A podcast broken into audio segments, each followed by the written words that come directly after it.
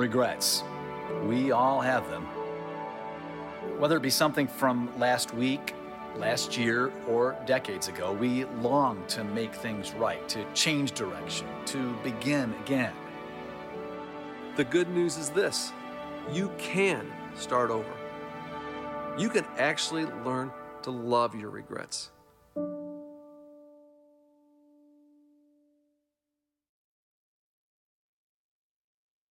There's something that you and I have in common.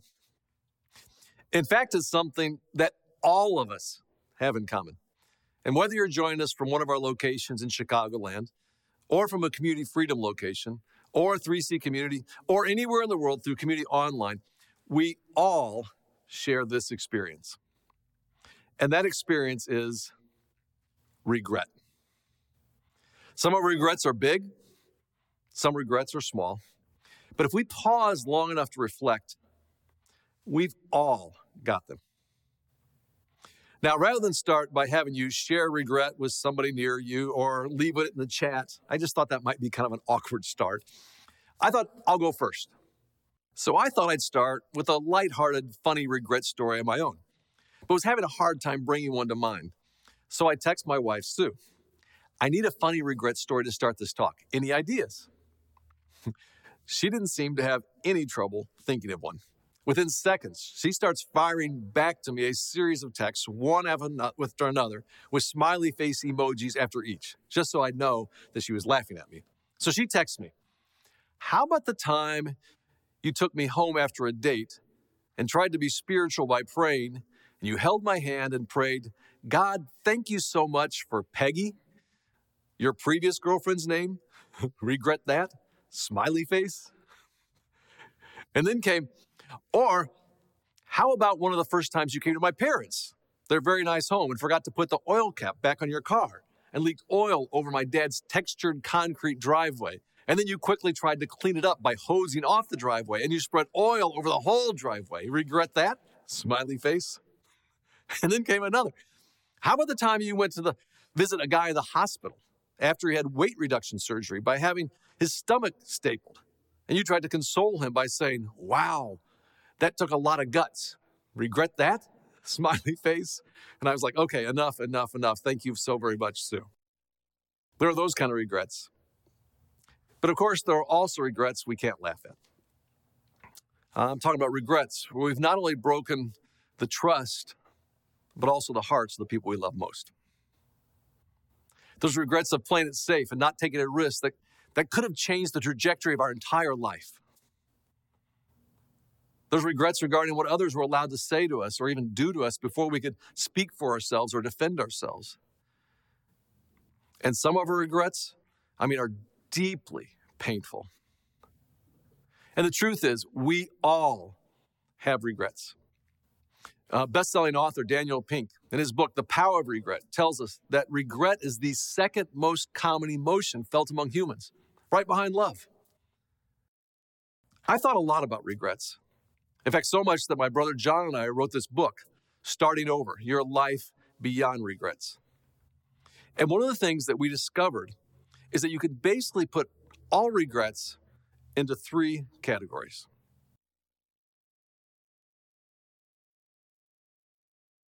The first category is regrets of action. Regrets of action consist of all those things that make our stomachs kind of churn inside. And we go like, ah, I wish I'd never done that. And I'm talking about lies we've told, relationships we've torpedoed, dumb choices we've made, rage we've unleashed, money we've blown, or addictions we've fed. For instance, I, I know I've said things and like instantly I wish I could kind of like shove those words back in my mouth. Other times it takes me longer to realize the mistakes I've made. But I think all of us have regrets of action. The second category is regrets of inaction.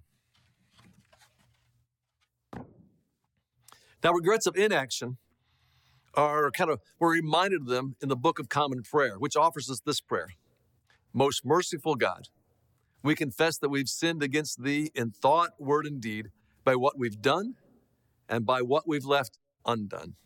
Did you catch that? What we've done, that's action. But what we've left undone, that's inaction. I came across an interesting experiment that students from Strayer University conducted in New York City. They, they set up a chalkboard with chalk on the sidewalk, and at the top of the board was written, Write your biggest regret. All throughout the day, people would stop and fill the chalkboard with some of their deepest regrets. Things like burning relational bridges, not speaking up, not being a good husband, not spending more time with family, staying in my comfort zone, and not saying, I love you. As, as the board filled up with a long list of regrets, they began to notice that the majority had one thing in common. Most of them included the word not. They were about chances not taken. They were about words not spoken. And they were about dreams not pursued. Researchers tell us that in the short term, people tend to regret action. But in the long term, we're more likely to regret inaction. It's what gave us that famous poem. For all sad words of tongue or pen, the saddest are these. Help me out. It might have been. That's the sound of the regret of inaction. Now, many people, when they start to evaluate their own regrets and think about them, they only think in terms of two categories, these two categories regrets of action and regrets of inaction. But we really can't stop there. Because sometimes our greatest regrets start with something hurtful that was done to us. Well, we call those regrets of reaction. Regrets like how neglected I was, uh, the betrayal I experienced, uh, the rejection I felt, a- an accident that I was in, an illness I got, or the abuse I received.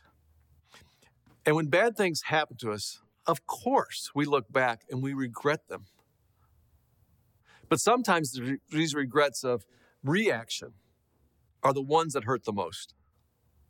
So there are three types of regret action, inaction, and reaction.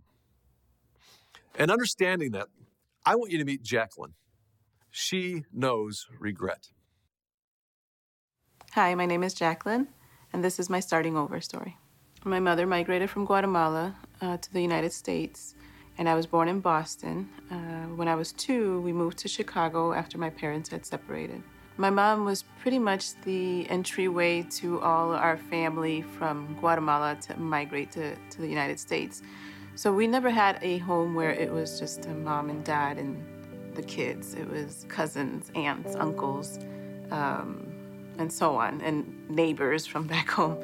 Because of that, there was access uh, to a lot of abuse uh, for a child, and and physically or emotionally and sexually. I kind of found myself in in a sexual abuse situation from about 4 to about 12. At the age of 12, I told my mom, you know, what had happened. I don't believe that she didn't believe me. I don't I believe that she didn't want to believe me. And so not growing up with my father, I think that's what what made me gravitate to certain people that were not good for me and that just set me up to have a failed relationship after a failed relationship after another failed relationship because I was always searching for that fatherly love. For me, it wasn't like, why, why did you leave my mother? It was, why didn't you protect me, you know, when I was a child? The reason that all kind of came to light is because I had started a relationship with a man, and that's where it all came back. And I had to tell this man, and I was 12, that that he wasn't the first one to touch me in in the way that that was happening. And so this man um, was eight years older than me. Um,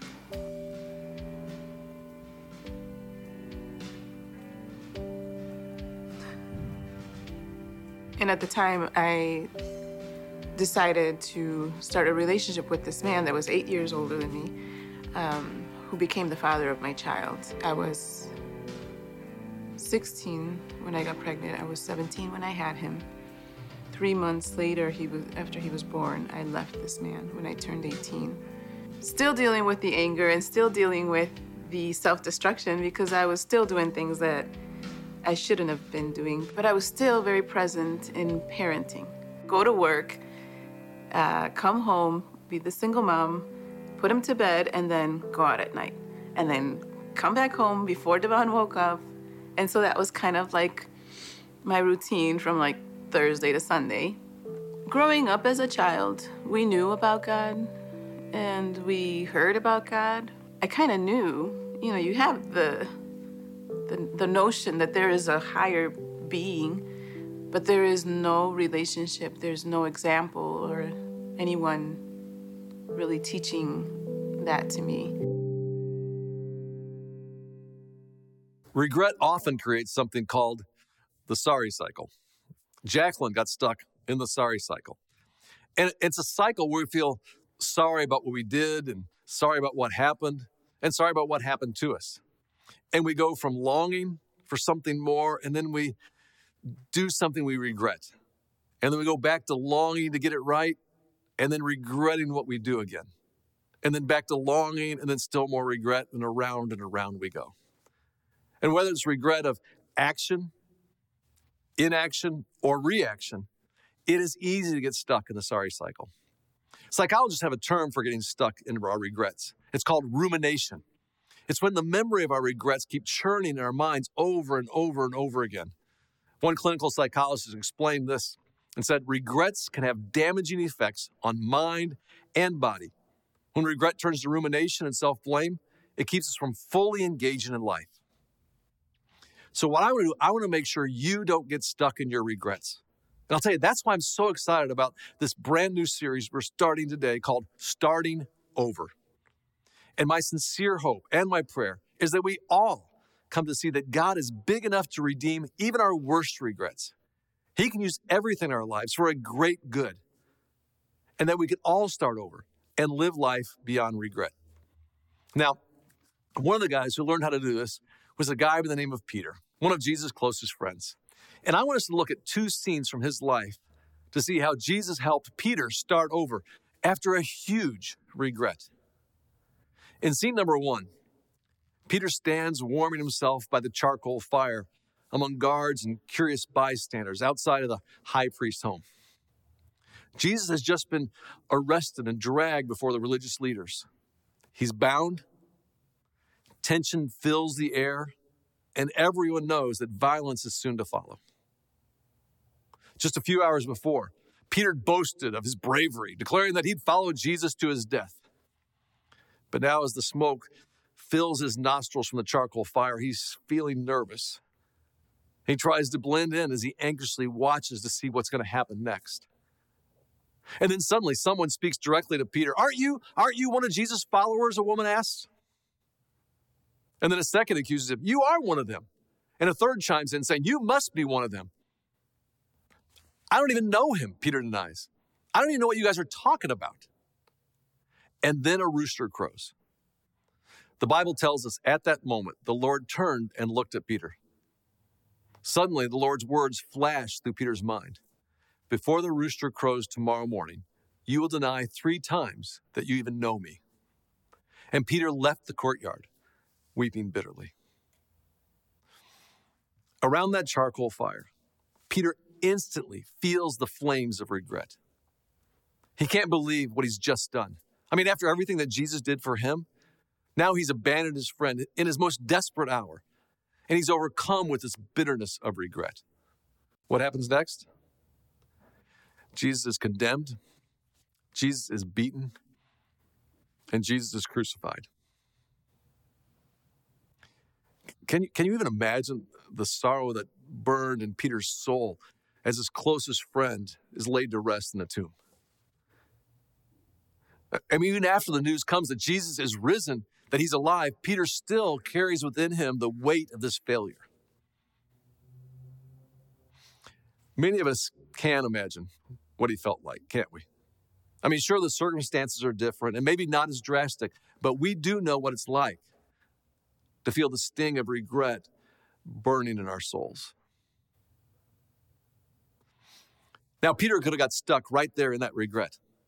But Jesus refused to let him stay there. As we move to the second scene in Peter's story, we find him out on a lake. He's fishing with other disciples. Suddenly, one of them, John, recognizes a solitary figure on the shore. It's, it's Jesus, he shouts. And Peter, too excited to waste another minute, he just jumps in the water and swims to shore. As he approaches, a familiar smell smacks him right in the nose. It, it, it's a charcoal fire. And Jesus is there cooking breakfast over that charcoal fire. You know, smells have a way of kind of conjuring up memories, don't they? I mean, for me, like every time I smell fried chicken, it takes me right back to my grandma Robinson's kitchen in Missouri. Or like the smell of hot chocolate. It reminds me of snow days as a kid when school was canceled. Or the smell of chocolate chip cookies make me think of my Aunt Jean's house in Keokuk, Iowa. Smells conjure up memories and with them corresponding emotions. You know, there's only two charcoal fires mentioned in all of Scripture, and Peter's at both of them.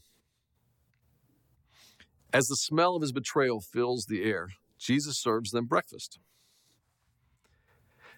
And now it's time for a conversation. The Bible tells us after breakfast, Jesus asked Simon Peter, Simon, son of John, do you love me more than these? Yes, Lord, Peter replied. You know I love you. Then feed my lambs, Jesus told him. Not once, not twice, but three times, Jesus asked Peter the question, Do you love me? And not once, not twice, but three times, Peter responds, Yes, Lord, you know I love you. Three questions that correspond perfectly to Peter's three denials.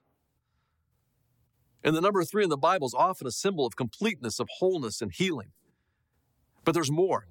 Because what Jesus is doing in this moment is something to exchange what has happened and help Peter start over. I want you to take note. First, Jesus confirms their relationship. Implied in Jesus' question, Do you love me? Is this priceless reassurance because I still love you. And here's the thing when we know we are loved, we can find the courage to face our regrets. Jesus didn't chastise Peter, he didn't rehash what happened, nor he didn't blow it off like no big deal. He didn't give Peter the cold shoulder. No, he affirms his love for Peter and gives Peter the opportunity to affirm his love back. He confirms their relationship. But Jesus does something else too. Jesus confirms his purpose. After each affirmation of love comes this charge well, feed my sheep. Jesus, who called himself the Good Shepherd, commissions Peter, join me in carrying out my mission in the world. And by giving Peter a job to do, he's saying, Peter, you still have a purpose to fulfill. You're not disqualified. I'm not done with you. I need you. I want you to lead and care for my followers. And this scene between, between Jesus and Peter is one of the most spectacular interchanges in the entire Bible. Jesus refuses to let Peter get stuck in that sorry cycle. He confirms their relationship and he confirms Peter's purpose. And with this, Peter can move on from his regret to start over. And here's what we have to understand today so important. What Jesus did for Peter, he wants to do for you.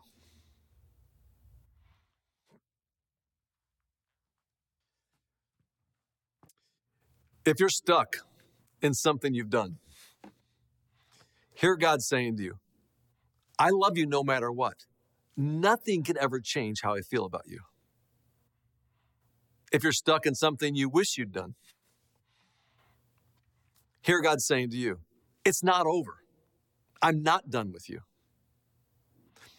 If you're stuck in something you had no control over, hear God saying to you, You are not damaged goods. I have plans and purposes for your life. You see, what Jesus did for Peter, he wants to do for you. He wants to confirm your relationship, and he wants to confirm your purpose. He wants today to be the day that you start over. And just like with Peter, it was when Jacqueline met Jesus that she got unstuck from the regrets of the past. During that time, um, I met a man who gave me a chance, and that was the beginning of a career change, a lifestyle change. I started caring more about my job and my son and my well being than the partying, the drugs, and the alcohol. My oldest sister, um, her name is Shenny, she goes to work one Wednesday evening and ha- suffers a brain aneurysm rupture. And by Friday, she was declared brain dead. And so that was the biggest earthquake of my life. I had lost my best friend, my cheerleader. So that rocked me. And I didn't know how to deal with this but to suppress it, just to ignore it. Eight months later, I have a mental breakdown and I decide I'm done. And so I attempt suicide January. Two days later, after I come out, my nephew Steve collapses um, at work. He needed a new kidney. And so when I learned about the living donor, I put my name on the list. He needed a second chance at life, and I think I needed a second chance at life, a purpose. And so I think God uses this to give me my second chance. I called my mom and I said, Mom, I gotta go to church. And so I go to church that Friday and I asked for prayer. I was very scared, I was terrified. And so I asked God into my life and I told him, I asked Jesus, if you are real, if God, Jesus, and the Holy Spirit is all real, then give me this. Give me him healthy, me healthy, and that we're gonna walk out of this operation room on Monday together. I told him, I will be yours. I will give my life to you. I will serve you. So you make me useful. And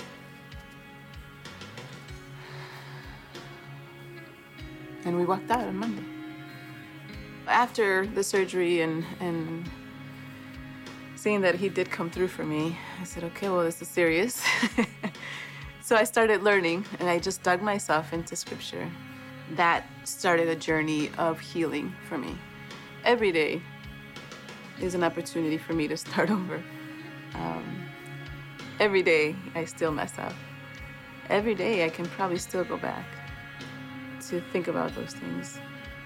It's not over. Mm. But but I have a choice to start over every day. Every morning.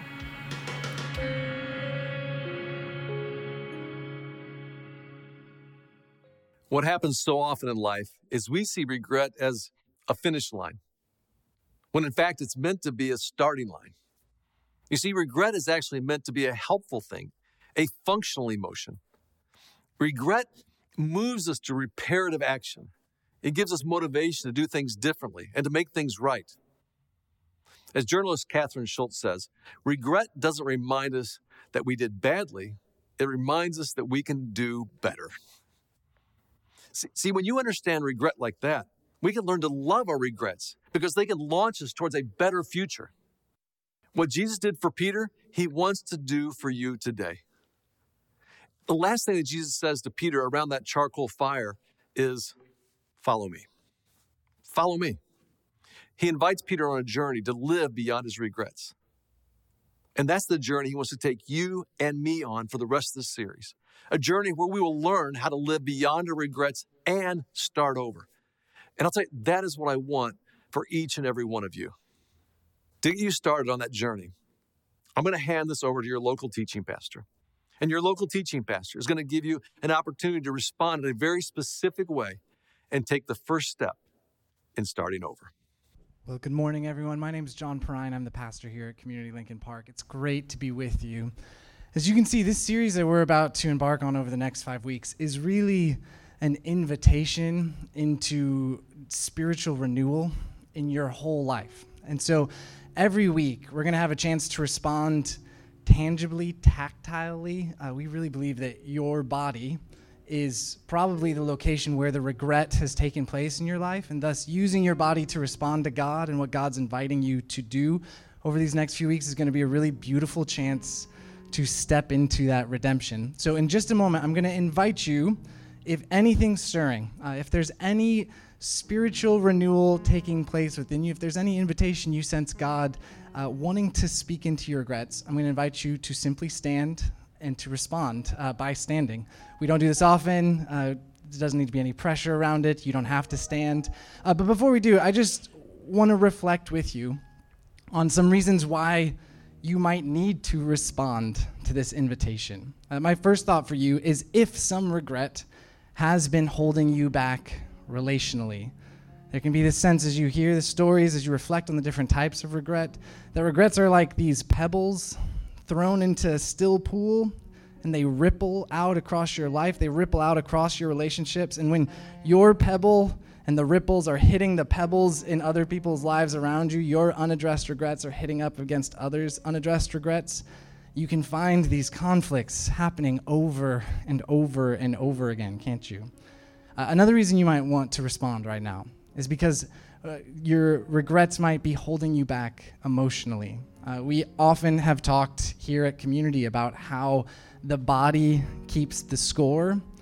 And so there may be some area of your life where a regret has occurred and you have found yourself getting angry unexpectedly. Does anyone else have that happen? And suddenly you look back and you're like, I don't even know why I was angry there when that person cut me off, but man, I'm so angry. Or maybe for you, the regrets look like that sense of going numb when you find conflict arising, when you find pressure welling up, and it's almost like you can feel yourself pulling back, either pulling back from people you're close to, pulling back from conflict, pulling back from anxiety, and there you are eating too much or drinking too much, and you don't know why it is that it feels like every time that conflict occurs, you need to go numb. Maybe there is a regret. Uh, one last reason why you should respond. I think at the heart for so many of us, if, if you were to talk to anyone here and ask them, How are you doing spiritually? I, I can't think of many people in our church who would tell you, Oh, I'm great spiritually living in the city. Like, I'm amazing. Like, me and God are so close. I'm not distracted at all. I don't do anything I shouldn't. I'm like always at church all the time. No, that's none of our experiences. Instead, I think it's possible that the reason that you're feeling held back spiritually is that there could be that regret. And that regret might actually be something you've arbitrarily put in front of God. You think, if I don't address this, well, then God doesn't want anything to do with me. Or, or maybe that regret is a thing that you've been avoiding that God is trying to meet you in. It is that relationship that went wrong. It is that moment, that, that decision, that memory that you just have not wanted to face. And God has been waiting right there, like Jesus sitting at the fire, waiting for Peter to return to him.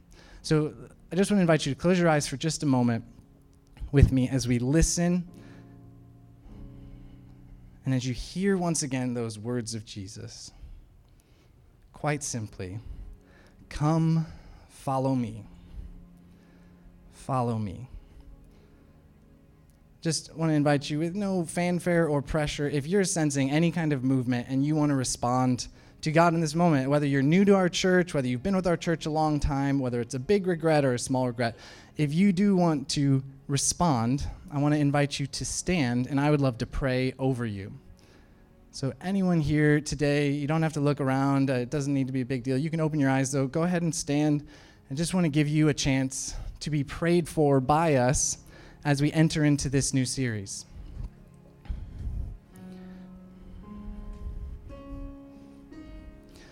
God, we come before you because each of us have regrets God, each of us have those decisions, those moments, those memories where something went wrong, whether there was something we did or something that was done to us.